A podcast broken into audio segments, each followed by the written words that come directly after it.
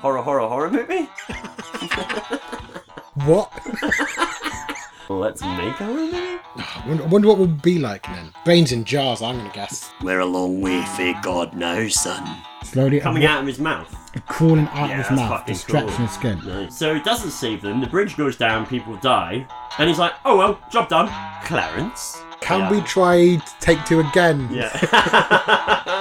All I'm saying is maybe don't trust sentient hats to make life-changing decisions, but... Thanks for your correspondence, J-Tops. Welcome to Let's Make a Horror Movie Podcast. Hello, I'm John. And I'm Dave. And who was that on the mic? That one of a friend of yours, I think. Yeah. They call him Jamestown. Oh, wow. He just goes by that single name, like Cher. Yeah. He was quite a kind of enigmatic man.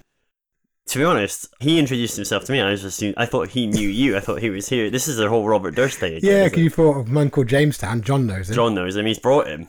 It's probably some sort of weird thing where you vet him to change his name or... Well, I saw somebody Scottish. I thought, well, Dave knows him. Couldn't bring him round. There you go. We get a lot of lurkers around here. We do get a lot of lurkers. We do. And they somehow get on the podcast. Yeah. So well, it's weird because you're surrounded by fields. I like to think... Well, that's true. Yeah. So I think that adds to the... That's what makes them so credible to me. Because I'm like, well, where have they come from? They must be here with John. And you're thinking, they must be here because of Dave. Of course. So we're both... This is... Next time, I'll tell you what we'll do. Next time is we'll just have a little quick tete-a-tete before we start. Just to double check them. But yeah, just to make sure. Because Tony in the booth, no idea what's going on. He doesn't know. No. Half the time he doesn't know. He had no idea about Robert Durst. He didn't know who he was. No, exactly. And that's how we lost Susan. But look, we're getting way into the weeds here. We can't put that on Tony, but yeah. Yeah, I mean, look, I don't want to get into it. It's nobody's fault. It's nobody's fault, Tony. It's not your fault. Thanks, Mike. Anyway, look, welcome to Let's Make a Horror Movie Podcast. This is the fortnightly podcast where normally one of us would write a pitch and pitch it to the other person. And it's my turn, I've got a pitch, I can't say anything that's going to be different today. Do you know what? Today is different because instead of Let's Make a Horror Movie, we're going to talk to people who basically should be doing a We've Made a Horror Movie podcast. That's exciting. It's pretty exciting, isn't it? It's very exciting. It's pretty exciting. So what do I do with this pitch? I think just bin it, mate. Oh, just fucking bin it. What's it called? Robocop 5. Robocop. Oh, well, no, don't bin that. All right, save that. We'll do that next episode. We've been working it for 6 months, mate. Well, mate, it sounds awesome. Anyway, look, we're getting into the weeds. So Robocop 5 is binned. What are we doing instead? Robocop 5 is not binned, John. It's on pause. Again, we're getting off topic. So look, the important thing is here we are in episode 26 of Let's Make a Horror Movie. What are we doing? We are going to actually have an interview. Last episode, as you probably recall. I do recall. In the second act, we talked a bit about the film Apartment 1BR. Yep, fantastic film. It got our much-coveted 10 out of 10 score. And also, your film of the week. And you know what? It still is. Still is. Yeah, and here we are weeks later. Yeah. But anyway, look, in the interim, between that episode and now, we actually interviewed two legends from that movie. Malevolent Films LLC producer Alok Mishra, who produced Apartment 1BR or 1BR in the US, and Naomi Grossman. Yeah. I think throughout I pronounce it Naomi, and I don't know why I'm doing that. Well, I've pressured myself a lot in... It's a little quirk, isn't it? In the time since. Yeah. It's been on my mind a bit. I'm not going to deny it's been on my mind. And no matter how many times I go... It's Naomi, not Naomi. Nobody mentioned it. No, nobody mentioned it. Everyone's far too polite. But it troubles my own sense of self, John. Because deep down, I can't even force myself. Doesn't matter how it's spelled. It's N-A. Yeah. Simple as that, N-A. And I go, no. Classic. I think it passed without incident or comment. So I'm going to heavily edit this so I can correctly say Naomi Grossman. Yeah, who's the Emmy-nominated actress who's in Apartment 1BR. And also of American Horror Story. 3 seasons. I think I mentioned in the interview. I think you do. I think you get that absolutely right. Yeah, I think I nailed it. Spot on. Obviously, everyone will hear. But yeah, so no, they were an absolute pleasure to talk to and very generous to give us their time. We did a bit of digging behind the scenes. We get a bit of a view of the horror stories that come around trying to even make a horror movie or any movie, I should think. Really exciting. But also, because we're called Let's Make a Horror Movie Podcast, we want to know how we make a horror movie, and they give us a lot of info on that, too. They really do. Yeah, so. Yeah, they do give a lot of really sound advice. I think they really do kind of cover a lot of stuff in that. Spoilers ahead. Yes, watch the movie. listen to this show, you've heard me say film of the week, you've already bought it. Obviously, why are you listening? You can rent it on Amazon. Nah, buy it, mate. Well, you buy it as well, yeah, absolutely. Buy it twice, yeah. I guess. Yeah, definitely. One feature to family. It is genuinely a very good movie. So anyway, look, sit back, enjoy, listen, tell us what you think, write in, go to letsmakeahorrormovie.com. You can reach us at letsmakeahorrormovie@gmail.com, or you can tweet us at LMAHMpod, and we're on Instagram too. Yeah. So do that, but also sit back, listen to this, and watch Apartment 1BR. Yeah, enjoy. Hello. Hey. Hey. How you doing? Good yeah. to meet you. I'm Dave. I'm John. This is Let's Make a Horror Movie Podcast. Person as opposed to hearing your voices. Yeah. All I know. Our glory. We make a special effort to retain a sense of anonymity just in case, you know? Well, you might as well. I feel like, you know, in this day and age, you can't be too safe. Yeah. the end of the world coming and all. Yeah, exactly. Well, it's just around the corner, I think. You're better off than we are, I'll say that. Well, like, I mean, we're both kind of eating a shit sandwich, you know? It's just different kinds of shit in it, I think. Yeah, it's true. All variations of shit. Like, we were hoping to be filming a movie right now, which unfortunately is not happening because of it costing like 30% more to shoot a movie in this day and age where you have to have all these sort of like specifications. So... Anyway, are they still open with everything there, though? The pubs and everything? Yeah, you can get drunk. You still can't see anybody old, but you can get drunk. So that's really all you can do in this country right now. Drunken shop. At least you can do that. Hi there. Sorry. Hey. Hello. It will never get rid of me. Great. Oh, brilliant. Well, look, thanks, guys. Really appreciate you guys joining and being willing to speak to us. So thank you very much. Oh. Your show's fantastic. It's really funny. You guys are very good. Oh, thank you. Oh, stop it. I'll talk to a brick wall, so... Oh, great. Yeah.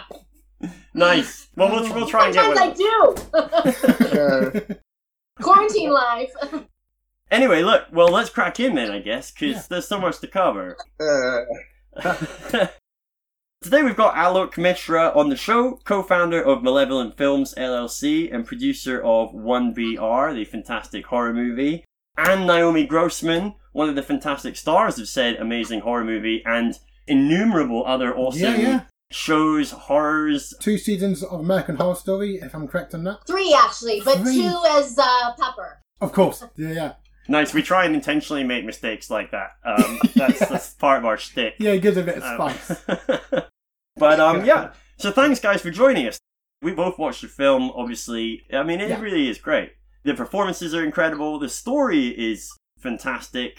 It's really tense and satisfying. Without wanting to gush, like, it's a really great piece of work. Yeah, well done, guys. Thank you so much. It's definitely very much because of our amazing writer-director, David Marmer, that this all kind of came to be. You know, he had only done a couple of shorts beforehand, and the reason I met him was because my wife just happened to go to high school with his manager, who is named Allard Cantor, and his partner Jared Don Murray have a management company called Epicenter. They're also actually producers on the film, which was part of the pound of flesh they took for putting the deal together in that regard. Yeah. But I had lunch with Allard, like you do in Los Angeles, one of those lunches where, I'm in the industry, you're in the industry, we should all get together. And my wife, of course, was there too, because she hadn't seen him in a while. And he gave me 2 scripts to read, and of course I never read them for 6 months, because, I'm a bastard. But one of the other scripts he gave me was this film, Tragedy Girls, which you may have seen, which is a great film, but it's like a horror comedy. And I read both. That script and also 1BR. And I came to them and I said, hey, listen, horror comedy, I used to test movies. I used to do market research for film for 18 years. I tested movies and I, worked for all the studios and everybody else. And what I came to find was that horror comedy is very hard to do. Yeah. Generally people who want comedy are too scared because of the horror, and people who want a horror movie are just like, it's not horrible enough.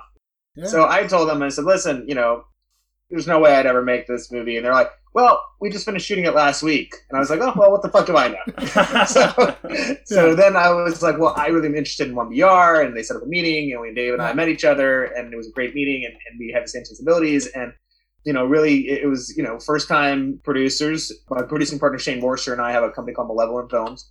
First-time producers and a first-time director, writer-director. What could go wrong? But yeah, so that was sort of the whole origin of everything, as we got in touch with David and, you know, became friends with David, to be honest, actually. Yeah. He's actually one of the producers on the film, too. We worked very closely with him and had a really great crew and got very lucky with the casting. Naomi Grossman, for example, the great Naomi Grossman, has been a friend of mine for 20 years. And I was like, listen, I got this part. I know it should be, I wish I could give you a bigger part. And she was just like, she was so sweet. She just did it, right? And then Taylor Nichols, I knew through friends, and I met him at a party, and I accosted him, and I was like, I have a Metropolitan poster at home. And he was just like, really? dude, really? I mean, so, because I loved him in like the Whitstone movies, like Metropolitan in Barcelona. Yeah. And I called him a year later from meeting him and was just like, I got this movie, you know? Yeah. And so he was like, oh, yeah, you're the one with the Metropolitan poster. So we got him, and then we had a great, you know, casting director who got us the rest of it, and, you know, as much as we had cast it up and everything else, we then lost everybody, you know, 3 days before we were going to shoot. Like, there's, you know, horrible stories that go on. Obviously, our podcast is called Let's Make a Horror Movie. So it's like, we wanted to know how you got from Let's Make Her to We Made Her. And I think, you know, you're kind of, you're giving us that. Well, he brushed past a whole lot. In fact, there was a perfect segue when he said, you know, what could go wrong? And that's usually my cue to say, like, everything, because honestly, like, it's a miracle that this movie turned into what it is, that it's, you know, 86 on Rotten Tomatoes and, you know, up there with all the biggies, because quite frankly, I mean, Alok referred to the, you know, the casting nightmare that they endured. I was the only one who didn't get the memo to drop out, apparently. No, I wouldn't do that. But still, no, I mean, they literally, like, braved forest fires. There was, at one point, a production truck that was hijacked by a really hot felon. We know because it was, like, on an episode of Cops or whatever. Oh, really? It's actually on the Blu-ray specials if people want to see the super hot felon who stole our production vehicle. Wow. Anyway, just saying, we really, like, braved everything, and it still managed to survive. It's a miracle. Yeah, you couldn't tell. I mean, I think one of the things that, you know, I think you were talking about, John, was the casting. You would never guess that you had cast, you know, a different lead from the lead you have. The role seemed so perfect for the actress in it, Nicole Bloom. She seemed so perfect for the main character. I mean, did you guys have to change anything to fit her in it? No, you know, in some ways, so just, if I want to tell the story real quick. So what happened was that it was Monday, we were shooting on Thursday, right? Yeah. And what happened was we had this, I won't say fussy, but I will say fussy, because, like, she dropped out. TV actress who's very popular. Okay. And, you know, she made us, in turn, cast her, I think it was a boyfriend or friend, I don't know. I don't, allegedly, you know, no libel here. Cast, like, this dude who was on some CW vampire show that I've never fucking watched. Oh, can I curse on here, by the way? Yeah. Please do. Okay, fuck yeah. All right, so some fucking CW show, vampire show I've never watched before. And this is a lesson to everyone, is don't hire anyone who is, you know, perhaps friends with the other person. Yeah. Because while I'm getting this woman's feminine energy drink in the Gelson's, which is a big popular place in Los Angeles and Marina Del Rey, we actually got an energy drink from the company, because, you know, we would put it in the background or some shit, but it wasn't going to be there for, like, till 3 days into production. So the stupid things you do as an independent producer is you have to go and, you know, pick up the case of this stupid energy drink. So I'm in there, and her agent calls, and it's like, she's out. And don't give us a reason. They just say she's out. And we're like, what the fuck are you talking about? And so we're losing our minds. And then, of course, her, you know, alleged boyfriend or friend or whatever from this CW piece of shit show then drops out, too. And we're like, what the fuck? What could go wrong worse than this? And we go to a bar, of course, to start drinking and trying to figure this out. Then we get a call. We had an older lady actress who was playing Miss Stanhope. Her husband collapsed, rushed to the hospital, dies. And this is all in one day. And we're like, and she's not going to come, obviously. She's not, you know, poor woman's grieving, you know. So now we're like, you know, fucked. And so we start scrambling to try to figure this out. Yeah. And we basically make the decision to push everything back a week and then still try to cast like crazy. And Nicole says yes right away. Ryan Bloom was actually our first choice, but then this other like TV actress like came along who had like, you know, it's so stupid that you, I mean, this woman can act. It's not she can't act, but she also has like 3 million Instagram followers and stupid shit like that that you have to consider. She also has a ridiculous writer with a feminine energy drink in it. Like, that's so dumb. We had to make her happy, and that's the least of certain things. I mean, at least she didn't ask for like a whole bowl of green M&Ms or some shit. Or like 10 wheels of cheese. So. Yeah, I mean, I have a feminine energy drink on my rider as well, obviously, but I was just wondering what brand it was that... can't say. I wish we could, because what happened is that they ended up sending us, like, so many cases of this, like a truckload of cases of this drink. And we were like, do we need to send it back? And they're like, no, keep it. And we're like, okay. And so I was so mad about this whole episode, I couldn't drink a single drop of this shit. So I don't know what it tastes like, but... It's a feminine energy because it's marketed towards women. Oh, so they have different, like, you know. I would try it. I'm a woman and I didn't care for it. All right. Well, this is the reason we're not mentioning the name of this product. Yeah, yeah. It's so nice to give it to us. No, so anyway, that happens, and then Nicole was our first choice. Like I said, we call her, and like in 2 days she's flown out, which actually makes it interesting in a way. It feels very seamless with her in the movie, right? Like you think we always cast, and it's because.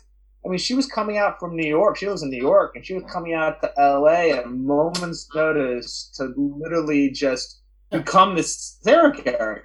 And she kind of does, because Sarah's sort of a fish out of water, so is Nicole. So it kind of actually went to sort of the whole character, I want to say, in a very fun, interesting, subtle way. Although she did choose to spend her Christmas vacation being tortured. Yeah, that's true. Well, I mean, we let everyone off for actual Christmas, I'll say this, but like, they were back to work the day after.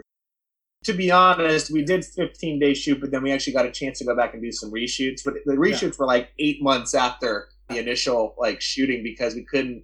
Like Naomi Grossman's shooting American Horror Story, and Taylor Nichols is doing PN15, and like, I mean, all these guys are working so consistently, it's hard to get the band back together, so to speak. Getting back to the casting stuff, it was the Friday before we were shooting on the Monday, and we still didn't have our older lady character, Miss Stanhope, and we didn't have a Brian character. I'm sitting there on Friday morning, and I'm looking at reels of older lady actresses, because I'm just begging my friends, send me reels, we have to figure this out. And so I see this reel from Susan Davis, who's an amazing actress. She's been in a ton of stuff. She's Robert Altman's cousin, and he brought her out here, you know, back in the day. And she's been a very successful character actress. And I saw her reel, and there was a number at the end of it. And I called the number thinking it was going to be an agent or manager, but it was not. It was her. And I was like, well, this is highly inappropriate. What I'm going to do is I'm going to pitch you the movie, and I'm going to pitch you us. And see what happens. And she's like, oh, okay. And she's like, at the end of it, she's like, well, I've never been in a cult movie before. This sounds fascinating. And basically, that's at 9 o'clock in the morning. By 11:30, we signed her. Fast forward to the end of the day. So trying to cast the Brian character. We're shooting on Monday. We don't know if we're shooting on Monday. We don't have a Brian character. I don't know what the hell we're going to do. So we're in Barney's Beanery drinking once again. You can probably see it. Like a friends, like Jason Blum, to help us keep the agencies open, like, you know, later. We're trying to make sure that we can, you know, figure this out. And finally we get a call around like 7 o'clock or something. And it's Gersh. And Gersh was very helpful in all of this. Their agent told us, you got your Brian, Giles is in. And the reason we didn't hear sooner from them, Brian was actually driving down from San Francisco or something. He had to pull over to the side of the road and read the script like on his phone, and he just read his part. Yeah, like, he didn't even read the rest of the script. Like, no contact, just his own bit, right? Like, isn't that what all actors do? So yeah. Sometimes we don't even get the full script, Alok. I'm just saying. No, you were very generous, giving us the whole thing. Well, what are you going to go do? Put it on the internet? I mean, we're not Quentin Tarantino, right? Like, well, anyway, I appreciate it. Of course. Well, we get to see context, right? So anyway, long story short, he says yes, and then we're shooting a movie on Monday. So we go and we shoot the movie. So that was sort of like the heart attack with casting and stuff. So yeah, I hope I answered that question. No, yeah, absolutely. Yeah, and Naomi, what was sort of your experience of it then? Presumably it was a lot less stressful. How did it go from your side?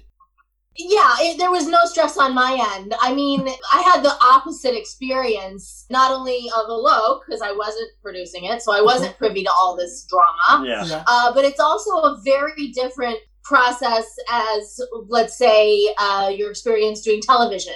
Because television, you know, moves very quickly, and often, you know, the actor's sort of the last piece of the puzzle to be put in. So, you know, sometimes I've gotten a call like, hey, you're working tomorrow, you know, and no, you don't get the full script. Here are the lines that you say. That's all you need to know. Whether it's the fact that, you know, the full script hasn't been written, or they just don't want to let you know, you know, they're trying to keep things really under wraps. I mean, that's the reality of a lot of TV.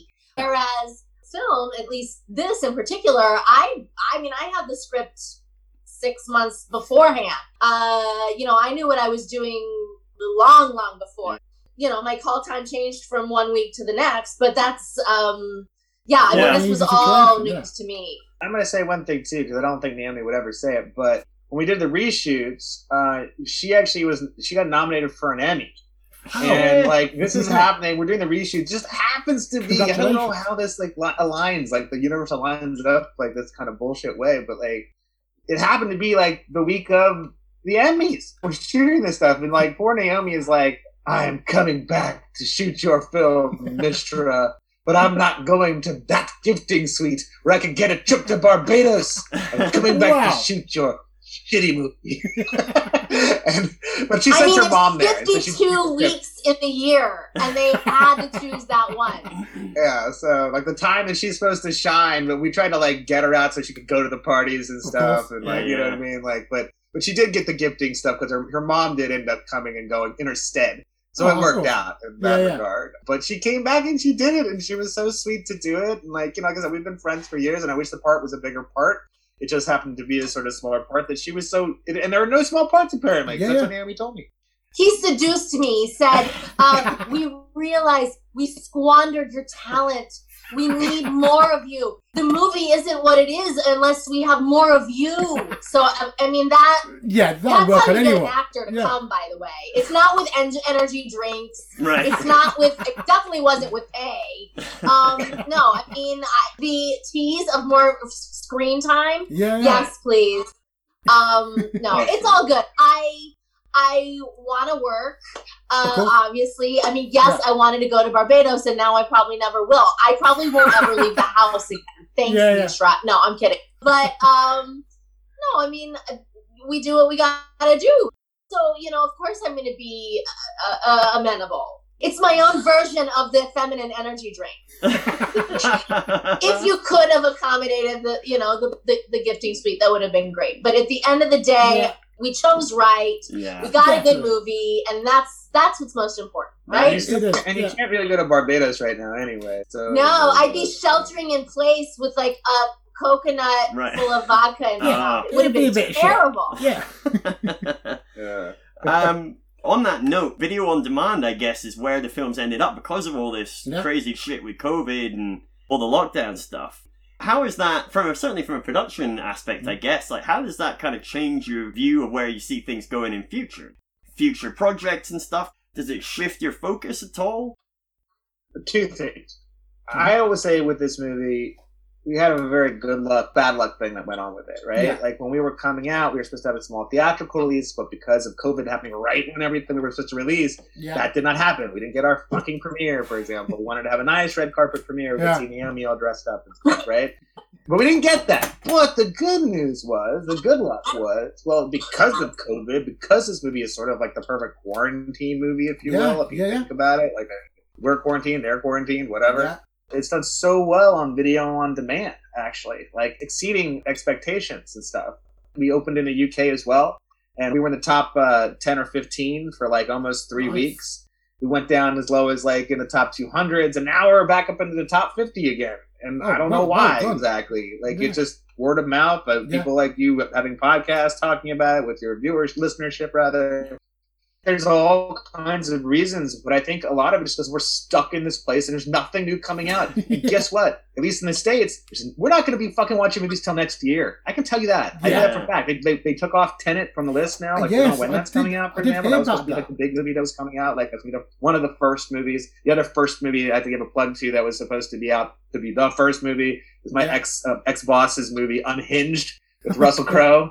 And I hope that's still coming out at some point. But honestly, no one knows. And not only that, but like all the great festivals like you have there, we premiered at the Grimfest there. They've had to go virtual, for example. I can't wait to see what they come up with. Yeah. But let's be honest, it's not the fucking same as going to the festivals. It's not even close, I mean, sadly. A lot of people who normally put their film in for a regular festival will not put it in for a virtual festival because they're scared of piracy, and maybe they should be, you know? Yeah, yeah. But I'm saying like, that whole thing is gone. I mean, time and place that we're living in, right? Yeah. So VOD has done very well. So I think we'll get back there. There might the sort of only sort of casualty is that there may be some smaller films. The studios are just like, fuck it. I'm not spending $20 million to market your film, King of Staten Island. Right. We're just going to bring you out. Yeah, of course. On VOD, because frankly, you're not that good a movie. I mean, I don't know if that's the case, but I haven't seen it. But I'm saying that's ooh, that's shots fired. In a way, they should just make some sort of backroom deal with like the Netflixes or whoever their streamer is to put them on, because sometimes it's better for them. I mean, like they dropped Cloverfield Paradox, I want to say, after the Super Bowl, Netflix did. And that movie, I'm sorry, that's a piece of shit. Like, it's a piece of shit. Like, and I don't care who knows. I say it, and I think they know too, because that's why they made the deal with Netflix, because it made far more money for Netflix than it would have made for Paramount spending an extra $20 million to market that film, right? Yeah. When they know they don't have the goods, it may be more of the case where they put it out there. And I think that's sort of healthy for the ecosystem in a way, because, you know, you're not having to get up, get in your car, go to the movie theater, wait in line, do all this stuff, and then it's a piece of shit. So I think that you're going to see more sort of correcting of the ecosystem in a way. So that's, I think, the positive thing that might come out of all of this. Movies are going to come back, though. People want to see Black Widow in the theater. You know, they want to see Tenet. They want to see Mulan and stuff. And frankly, they can't afford. Studios can't afford to not open those on theaters because, I've heard something like they have to make $800 million back to make Tenet break even. Jesus. Like, I mean. So they're not. Here's the main rule of thumb. They're not opening anything until China opens up. That's really it's all you got to know. I mean, it's us and it's China. They got to open both of them up to make it worth it to even do anything. So I think that's in a roundabout, hopefully, way I've answered your question. But I don't think it's going to affect it as much as everyone would say. Mm-hmm. And I think we'll all be back in the theater once we can, because everyone loves the communal experience. The kids want to go back too. I know they're interested in their TikTok and shit like that, but they also want to go to their mom's fucking house and go on a date and go to whatever. So they're going to go back to the theaters. True. So this is this is the first Malevolent Films production, correct me if I'm wrong, and I just wondered, like, obviously raising funds and getting funding for movies is a big challenge. Did you have this issue? And if so, kind of how did you solve it? Well, we had, I can't tell you how much the movie was shot for. That's all right. I can tell you that. They didn't spend the money on talent. Right. They saved on talent. That's for sure. No, I mean, the thing of it was, like, we went around for, like, 2 years looking for money for, like, any film. And we could not find said money. And then finally we were like, you know what? Fuck it. We're going to bet on ourselves. And so, for example, I had a house that was paid off, and I stupidly went and, you know, got a mortgage on it and stuff, and took some money out that way, and went to some family members and different people like that. Other people, not me, but did that, let's say, to get some money, and we made our movie. And the good news was it turned out well, so that our next movie is actually a $5 million movie, and the next movie after that, the $5 million movie, and we already have funding for the next one. Oh, wow. We're almost, I think, about 1/4 of the way there for the one after that. Yeah. I think the thing of it is that you have to be in the club and people have to trust you to actually get financing from people. And so we sort of, you know, took the risk, but it's a risk that will eventually pay off. You know, hopefully we made whole for the money we put out there in, you know, a year or so, I hope. It's slowly but surely coming back. I can tell you that. We think it'll definitely, unless there's a nuclear apocalypse or something. I think we're going to go back. Hang on.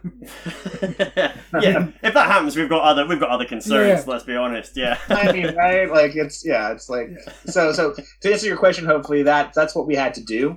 You know, thankfully we made the right bet, but also, you know, I tested movies for 18 years. Sure. Of course, yes. So, you know, if I didn't make a decent movie, then I'd be a fucking idiot.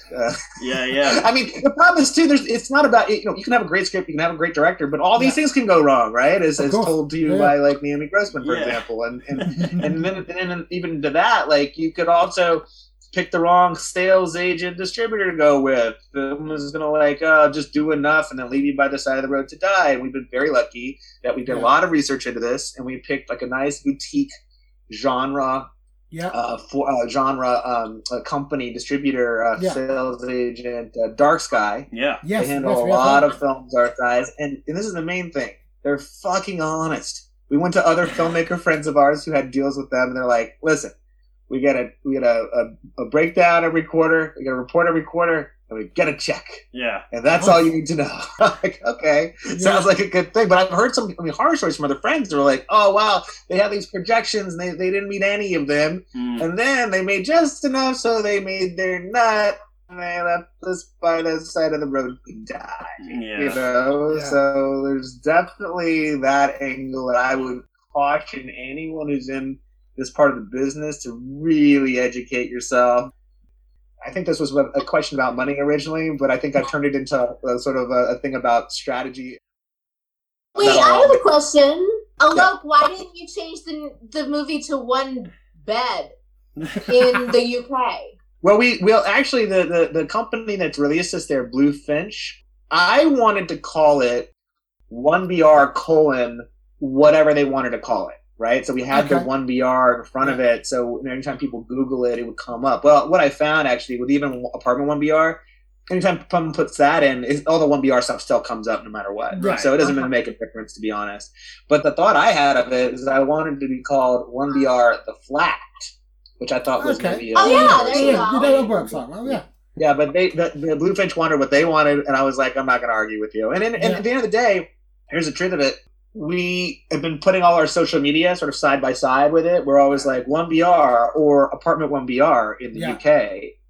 And we did it so much so that we were talking to Australia. And Australia, they have no idea what 1BR means either, right? In fact, they have less of an idea than the UK, I would tell you this. They really, because we had so many, we went to Melbourne, Monster Fest there.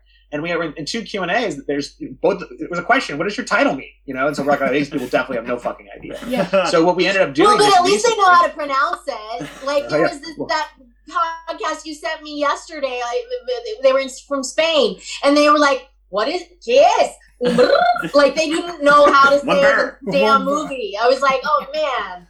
Yeah, well, that was pretty funny. If you can't even say it, it's like Prince. Like, how are you going to be like, I really love this new artist, this symbol. I don't know. Right. You got it. You need a name. So we're also going to be called Apartment 1BR in Australia as well. Okay. So we're going to keep that sort of uniform, so I don't have to keep on saying like, okay, 1BR in the States, Apartment 1BR in the UK, and another time and all. Just two. I remember I have a one-woman show that I took to Edinburgh, and the show time was at I want to say like 11:50 or what? It was 10:50. At least that's how we'd say it here in the US. Yeah. Which is a perfectly fine time, like to do like kind of a raunchy late night comedy. But you guys have a funny way of saying like 10:50, like half ten. Oh, half ten, yeah. I mean, that's what it was. Scotland. And anyway, or so I guess it would have been.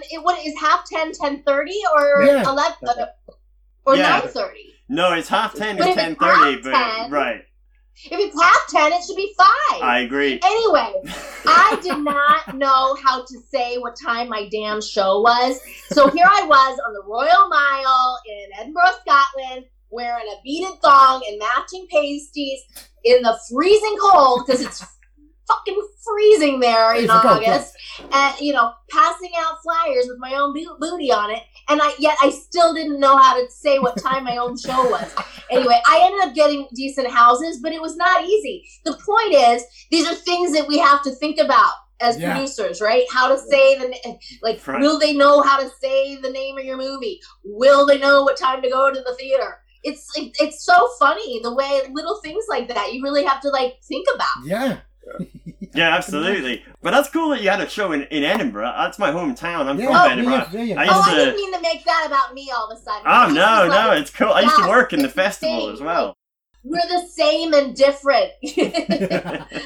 I would have loved to have bumped into you on the Royal Mile handing out your flyers. You would have missed it because I told you the wrong time. Still, at least I'd have the flyer. You would have come at 9:30. It was at 5. I don't know. Yeah, right. Half anything. I mean, that's very easy math. I am not a math person, but even I can handle that. Right. The problem gets when you go like 1:30 or 1:30. Yeah. Be like, well, what time is that now? Like, which 1:01. Right. 0.5. I mean, I think our system needs a little work, but I want it with you. Please, fix this. One of the things that amazes me about 1BR is that it's a cult for real. It doesn't run by like a weird pervert taking everyone's money. They all really believe in it, and that makes it really terrifying and very tense, and everyone's really committed to the ideas of it. I absolutely love that aspect of it. David did a lot of work into that in terms of, you know, Southern California has so many storied cults, really. Yeah. So that was part of sort of his research. Synanon was one of the cults he looked at very closely. Yes, I did. All these cults started off with like the best intentions. Yeah. And always seemed to be perverted in some way. Yeah. What David did though was he made it such that, you know, it's almost believable that these people seem like they have the best intentions. Yeah, you know, there's a part in American History X, I always bring this example up, where Edward Norton is like talking about like what's become of America, da da da, and you kind of almost go along with him for a second. You're like, I know, this happened. You're like, wait, these fucking people are Nazis. So you stop. So there's almost that believability to it, like that, you know. But that's so realistic. I mean, even the Nazis believed, you know, they were fixing the roads, and there were things about what they were doing that made them believe that they were doing something good for the country. You know, during COVID, one of my few like joys has been riding my bicycle. I'm living my best 8th grade life because that's all I got. And so I ride my bike by the Celebrity Center, the Scientology Center, of course, daily.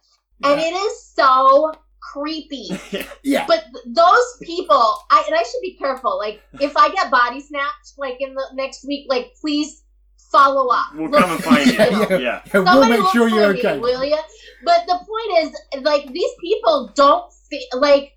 There's people stationed on the corner that and they don't think they're scary. They think they're doing a service to themselves and their community. Yeah, well, I mean, I think this speaks to what you were saying earlier about there being no small parts. In this movie, everybody has to be that convincing, because if there's any one person in that complex looked too creepy or looked too evil, it would break the whole thing. But everyone in it, especially yourself, is so convincingly there for Sarah. And that sells it amazingly. It really makes it a very tense, skin-crawling experience. I think as far as the writing is concerned, too, I think there is some really good arc of characters and so forth that, you know, seems sort of believable, even though sometimes it might be a bit predictable. We went through a lot of different things where we cut a lot of stuff. Like, I mean, we, from our test screenings and stuff, we knew that getting to the sort of capture element was really important. And like, I mean, our first act was like 33 minutes. We cut it down to 22. Okay. And, you know, you lose a little character, a little thing like that, but it moves really well. You're not really typically that bored. There's a couple places maybe, but we need a different character and stuff, but it moves pretty well. You know, the other part of it is that we cut some character things to for pacing and stuff. We actually have a part in there where Sarah ends up trying to kill herself. Wow. Like slash her own throat, let's say. And it was such a huge part of the movie. And when we came with a first cut, David Marmer hadn't put it in there. And we're like, what the fuck, Marmer? We spend so much money on this fucking part. Like, all the prosthetics. And then because she had like a slash in her throat, we had to like digitally take it out, like for the rest of the movie and stuff, right? So that's a fucking expense, right? Yeah. And so like stuff like that had to get cut out. And then we realized all along that we needed a different ending. And so when we went back and did reshoots, that was one of the big things we did. But we actually shot two. An alternative ending as well. Okay. That was that we sort of then tested, but I think the ending that we came up with was the most satisfying ending that we could figure out for all the test audiences and stuff. We definitely took out a lot of things to kind of get to this place in terms of not only pacing, but keeping in the characters and having something that we think finishes strong as well. A lot of people really love sort of the crescendo of violence that occurs. I mean, it is like, as they say, a bit of a slow burn. But it really ramps up at the end, so that like if you miss the last 10 minutes, I would say you missed the whole movie in some respects. You know, one thing works well as well is that there isn't any point where you're like, Sarah, what are you doing? Because everything seems so convincing for her. Every choice she makes for most of the film is like, that makes total sense. You would trust the neighbor, you would trust everybody in that complex, and I think that really lands her entire story. Yeah, I think the thing too is that there's always the people that watch a film like this and are like, what would I do? Right? Yeah. And so we do a fairly decent job of sort of like couching why you would do this and like making people see that this whole, cult going on in the middle of an urban area could actually be the thing. And you realize that even more so towards whatever happens with the last third of it and stuff, right? So it all sort of clicks and it fits together in a sort of neat way because of the way David wrote it, to be honest, and then chose to edit it as well. You know, am I right in thinking that this was kind of like David's baby, and he pitched it to you guys, and you were like, "This is fucking great, let's do it." Is that kind of how that went down, or were you more how involved were you guys? No. He had completely written it. In fact, he had to kind of like rewrite it down a bit to be able to afford to shoot it, because he had other sort of interesting ideas and stuff, but we had to sort of, I mean, it wasn't a huge rewrite, but it was like nipping and tucking certain scenes here, there, whatever. And so I would say it's about 99% his brainchild. The only thing that we had sort of one thing we sort of had disagreements about were selecting Lester at one point, because he wanted somebody that looked a bit older, and I was like, first off, this poor woman stuck in this place and forced to, perhaps do something with this guy. And at least he should look younger, at least kind of near her age.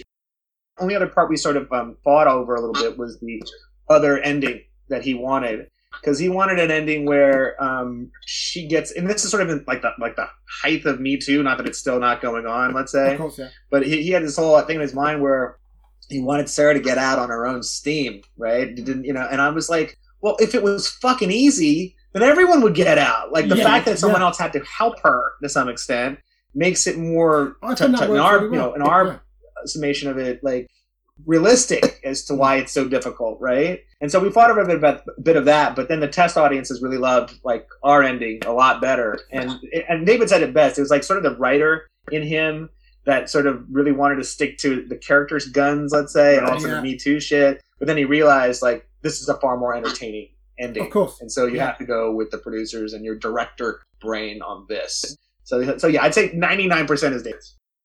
The other thing, though, that you labored over, Alok, and you're forgetting is, wait for it, the hot pussy. Remember? Yes. Nice. This is not a podcast unless I drop the P-bomb. Remember, you were concerned about, like, initially they were going to, like, crucify the cat, and then they were like, oh, we can't show that, there's all the PETA people, then they won't see the movie. Like, you really labored over, like, whether or not to include the cat, and in what capacity? Like, is it okay to fillet it, in a stove? Well, apparently it is. That's a great point, Naomi, that you bring up, and I forgot about that. But part of the test screening thing was that I'm a sick fucker. I wanted to see more of the cat. I mean, I want to see that. I wanted to see that cat, like, pop out of the oven and run around the apartment on fire. But that's probably I said the same thing to my wife about that. I thought the cat's going to jump out of that. Well, I wanted it to, yeah. And I wanted to jump out its eye explode or something, or something really horrible. But when we tested it, only 25% of the audience wanted to see that, and the 25 that wanted to see that were actually more the hardcore horror fans. Of course. And the thing of it was that this is not a hardcore horror movie, right? No, this is a psychological horror thriller. I mean, if anything, it's a psychological thriller with elements of horror, right? Yeah. And so because of that, I lost that argument. And also, it was going to cost us a lot more money to do anything with that cat digitally to come alive. And I didn't want to spend another $5,000 on fucking cat when it's going to be like just 2 seconds of that. You know what I mean? And thankfully, David was smart to just sort of gloss over it, because I'll tell you this, that's the one big stupid thing that people keep on pointing out, and it's like they didn't watch the trailer or something. They're like, I can't believe this something happens to an animal in this movie. Like, well, you kill 5 other people in the movie and worry about a goddamn cat. Like, and it's like, this is always a thing. I mean, you look on our Amazon reviews, and the top review is this idiot who's like, I didn't even watch the whole movie. I shut it off after the cat got killed. And I was like, well, fuck you then. And like, I was like, you want to pay for a ticket to a boxing match, and you're going to get mad when somebody gets a bloody nose? Go fuck yourself. I think you make really good points, Alok.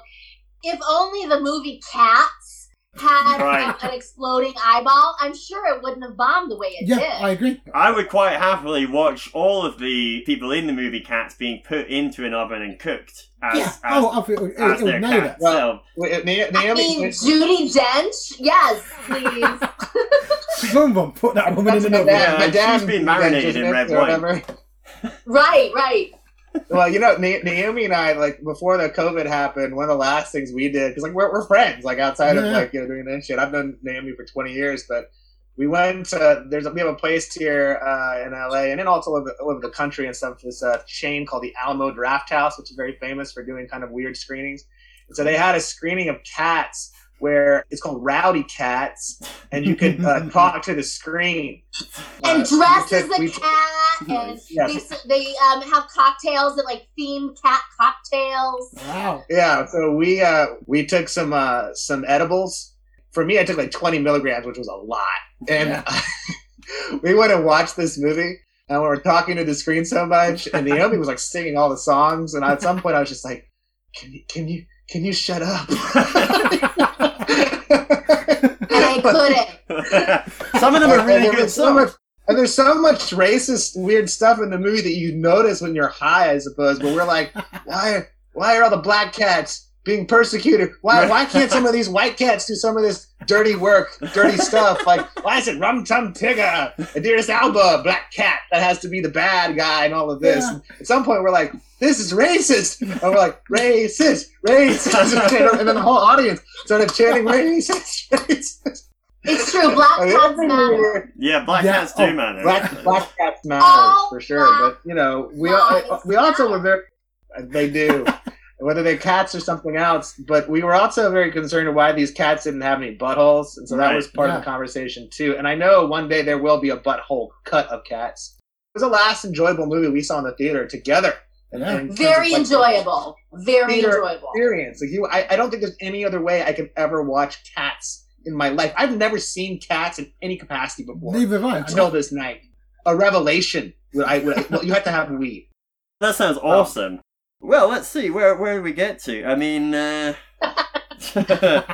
I'm just checking my notes. I'm super professional, as you can tell. Very clear.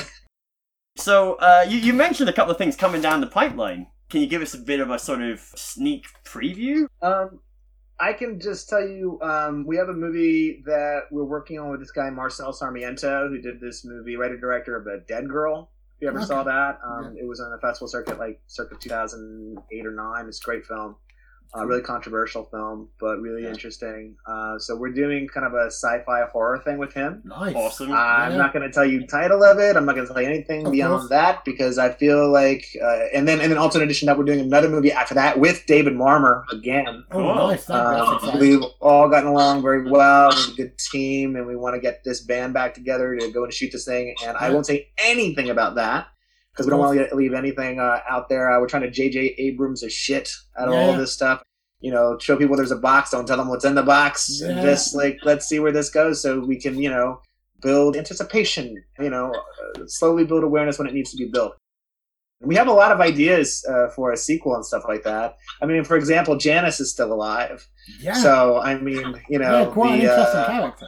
1 bedroom, 2 bath. That's oh, I like that. That's good. Yeah. Cool. So I mean, the 1 bedroom chronicles Janice. What it might be called, right? Yes. 1 bedroom chronicles Janice. We'll keep it under wraps that you're working on a sequel to Cats as your next film as well. Yes, it could be. So I heard sci-fi. I thought he's doing Cats too. That's what's happening. Cats in space. Anyway, cool. Well, look, I mean, you've heard our podcast. Hypothetically, how does somebody with a pitch get from I've got a good idea, I've got a pitch, or I've got a script even? Where do they go? Because you know you're the kind of guy that makes that happen. I did a short stint working, I was an intern and I was an assistant in development. And what I find, this is on the studio level, let's call it too. Yeah. I was working for a man named David Friendly, who's done such amazing hits as Dr. Dolittle, the Eddie Murphy one. Oh, the Eddie Murphy one. Okay. The good Dr. Dolittle. Yeah. Big Mama's House as well was his. He also has done Little Miss Sunshine and stuff. Oh, that's great. Amazing. Yeah. So, you know, learning from that, seeing from the studio point of view versus like an independent producer point of view, I would always tell anyone, you need to have a script. Have a finished, perfected script. Don't ever give anybody something that's halfway done, because I'll be honest, they're never going to fucking read it again. 9 times out of 10. Unless there's something they really want to develop with you or something like that. I don't think treatments work either, because you just don't know what you're going to finally get. I mean, it's a nice blueprint or backbone for this script you may write, but it's kind of bullshit until you see the script. So I'd always tell you, have a script, if not 2 or 3, if you can. Because if one of them hits, then they're going to start, it's like you're in the club. Like people go, oh, what else do you got, Tarantino? Well, let me tell you, like, you know, you have a bunch of stuff you can then sell. Secondly, I would tell you to perfect a pitch. Work with friendly producers, or you know, or try to if you find a producer that has read your script, likes your script, is willing to take it to other people. There's many different ways you can make a movie. You can either get people attached and try to raise money that way, or if they think the script is strong enough, they might just give you the money anyways, like what they've kind of done for our next film, for example. But having a good pitch is really important. Like being able to come up and explain your film in a very short amount of time. It's an intriguing way. We always say sort of about our, you know, our next script that, well, I can't say it. Top secret. Cats in Space. We know. It's such a succinct little pitch that I have that it's like, well, you've seen this movie, right? Well, think of this movie, except the guy becomes this instead of that. And everyone's like, oh, right, yeah. You know, I like this. So that's a little thing you can do. But I mean, perfecting a pitch is really important is what I'm trying to say. And working on that pitch and you're bouncing it off the different people that are industry-centric people who maybe hear these things all day long. Building your network of who you may be able to send this thing to as well is also a huge thing. You're welcome to pitch me anything, anytime you want. If it's not for me and I think it's a really great idea, I may pass it to a friend. Growing your network is the other part of it. Perfecting the pitch, having the script. Those 3 things that I would tell you. Cool. That's awesome. That's really amazing. Great advice for our listeners there. Yeah, absolutely.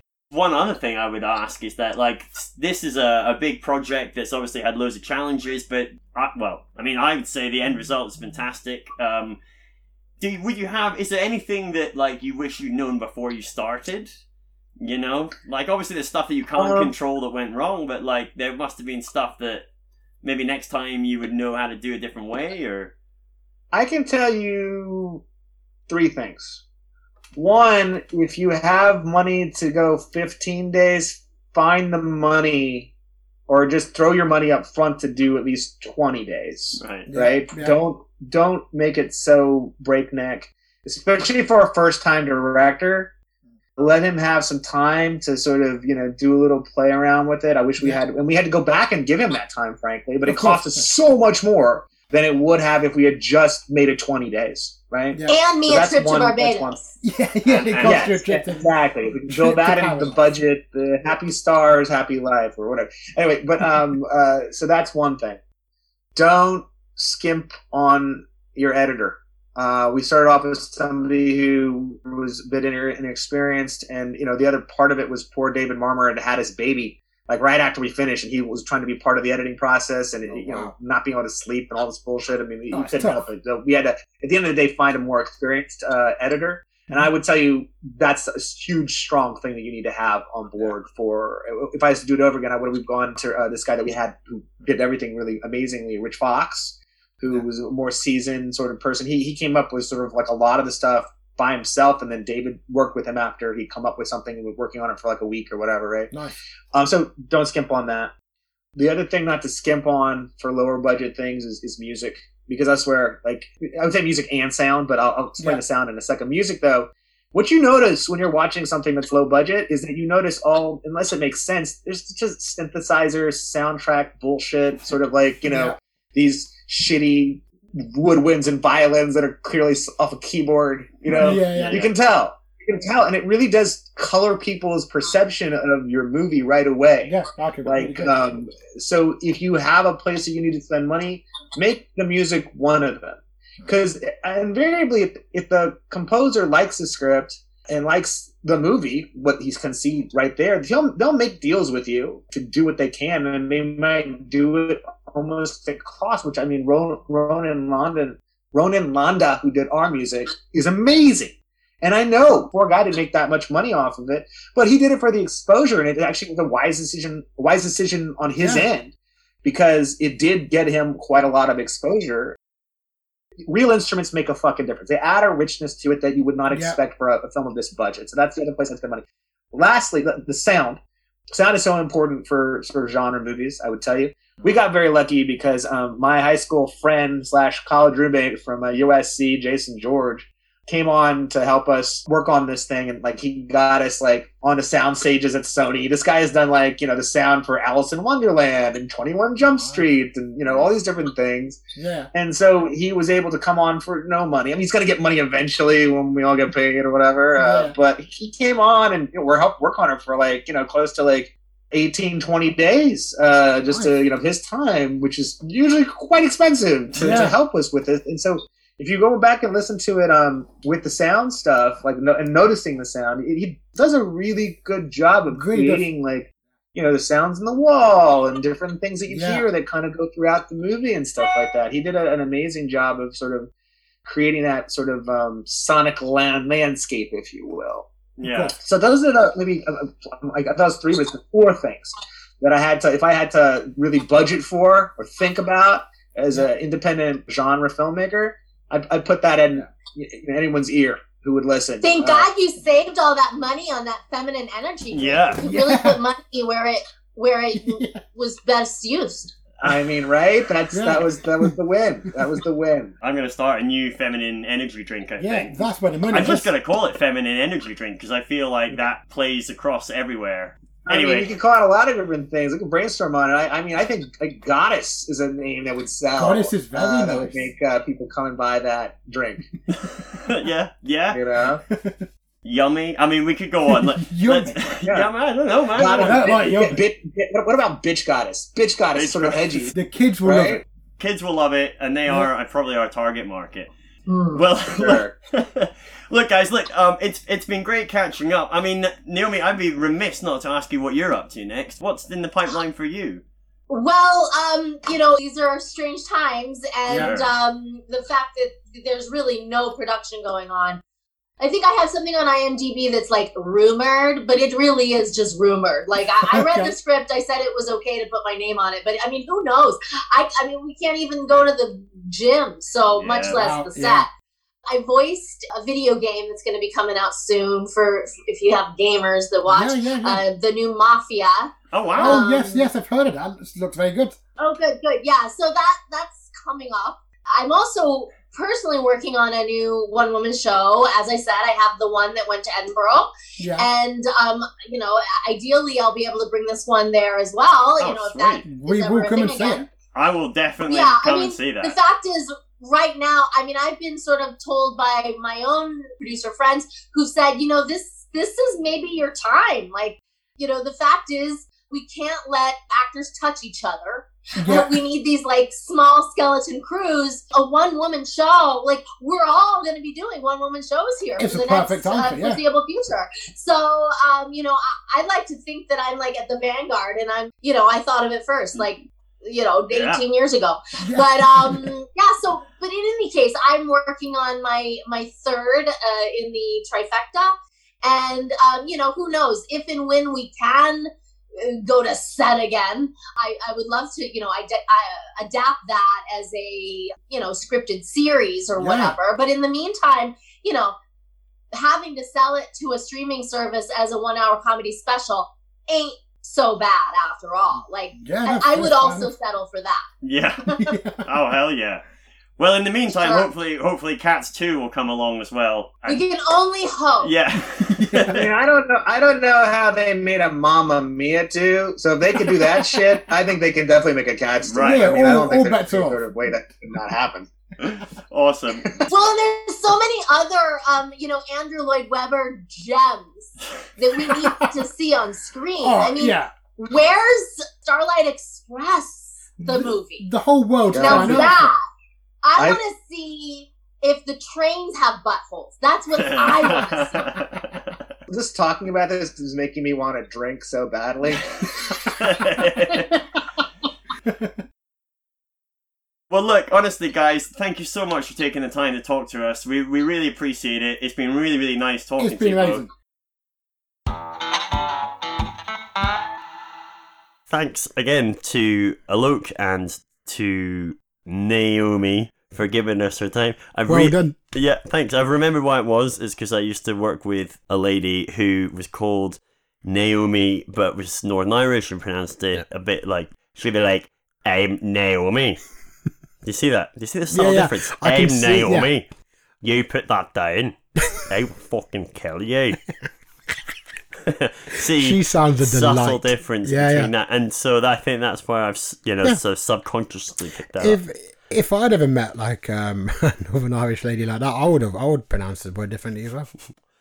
When you meet somebody like that, you just pronounce it however the fuck they want it pronounced, basically. That's simple as that. Anyway, look, keep them happy. Just wanted to say again, on behalf of Let's Make a Horror Movie Podcast, thanks so much to Alok Mishra, Malevolent Films LLC, and also to Naomi Grossman. Yeah, thanks, guys. Looking forward to everything they do in the future. But if you haven't already, do go and watch Rent, buy that movie. Yeah. Look out in future for more Le Mans Pod meets. Yes. Episodes. And I think our next interviews with a nice little bit of venison. Could this make a horror movie meets? Oh, I see. Thanks again for listening and joining us, everybody. Hope you found that interesting and somewhat enlightening, I suppose. Yeah. And thanks to you, Dave. Oh, well, thanks to you too, John. Oh. I was just going to say, I know I found it enlightening, so I thought it was very interesting. So if nothing else, then that happened. And on top of that, you need to rent the movie. Oh, dear. Oh, fuck. Oh, someone's been watching Parkinson. That happened. Join us again in a fortnight for another episode, another scintillating episode of Le Mans Pod, where we will have another pitch. In the meantime, visit letsmakeahorrormovie.com, watch the movie we've just been talking about. Yeah. Oh, rate, review it and us. Rate, review us. 5 stars across the board. Yeah, Apartment 1BR is on Amazon Video. Let's Make a Horror Movie interview, everybody. Stay lucky.